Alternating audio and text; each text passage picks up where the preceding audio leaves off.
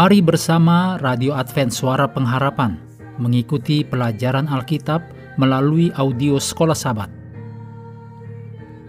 Selanjutnya, kita masuk untuk pelajaran Kamis 25 Mei. Judulnya Babel, Pusat Penyembahan Berhala. Mari kita mulai dengan doa singkat yang didasarkan dari Wahyu 15 ayat 3. Besar dan ajaib segala pekerjaanmu ya Tuhan, Allah yang Maha Kuasa. Adil dan benar segala jalanmu, ya Raja segala bangsa. Amin.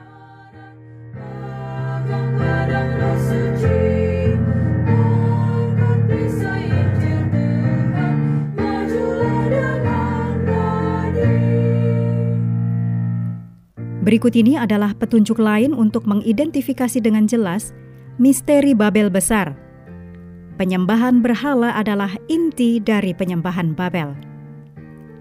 Dalam Yeremia 50 ayat 33 sampai 38 dan Yeremia 51 ayat 17 dan 47. Ayat-ayat ini mengatakan tentang penyembahan patung Babel kuno. Dan tanggapan Tuhan adalah menebus umatnya dan menghukum Babel. Berikut ini adalah kutipan yang dituliskan oleh Jane R. McIntosh. Judulnya Ancient Mesopotamia, New Perspectives, halaman 35 sampai 43. Yeremia 50 dan 51 ini menubuatkan kehancuran Babel oleh Media dan Persia. Salah satu alasan Babel binasa adalah penyembahan berhala mereka. Orang Babel percaya bahwa patung-patung mewakili dewa-dewa mereka – dalam agama Babel, memelihara ritual dan pemujaan terhadap patung-patung dewa dianggap suci. Para dewa hidup secara bersamaan di patung-patung mereka di kuil-kuil dan dalam kekuatan alam yang mereka wujudkan. Penjarahan atau penghancuran berhala dianggap sebagai hilangnya perlindungan ilahi.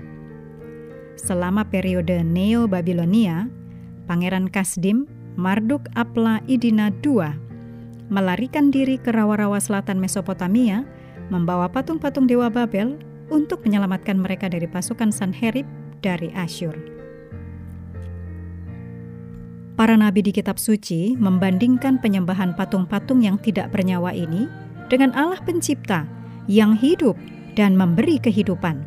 Demikian dituliskan dalam Yeremia 51 ayat 15, 16 dan 19. Keluaran 20 ayat 4 sampai 6 yang adalah hukum kedua dari 10 hukum Tuhan.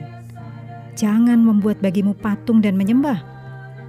Juga Mazmur 115 ayat 4 sampai 8 menggambarkan tentang penyembahan berhala itu sia-sia dan melanggar perintah Tuhan. Meskipun masalah penyembahan berhala Babel rohani lebih dalam dari sekedar membungkuk di depan patung kayu dan batu, Babel rohani paralel dengan Babel kuno, dengan patung-patung yang diperkenalkan ke dalam ibadahnya. Penggunaan patung sebagai objek penyembahan atau yang disebut pemujaan merupakan pelanggaran terhadap perintah hukum kedua karena membatasi kemampuan Roh Kudus untuk menanamkan dalam pikiran kita hal-hal kekal dan mengecilkan kemuliaan Allah menjadi suatu patung tak bernyawa. Patung-patung ini diperkenalkan ke dalam agama Kristen pada abad keempat untuk membuat agama Kristen lebih dapat diterima oleh penduduk kafir.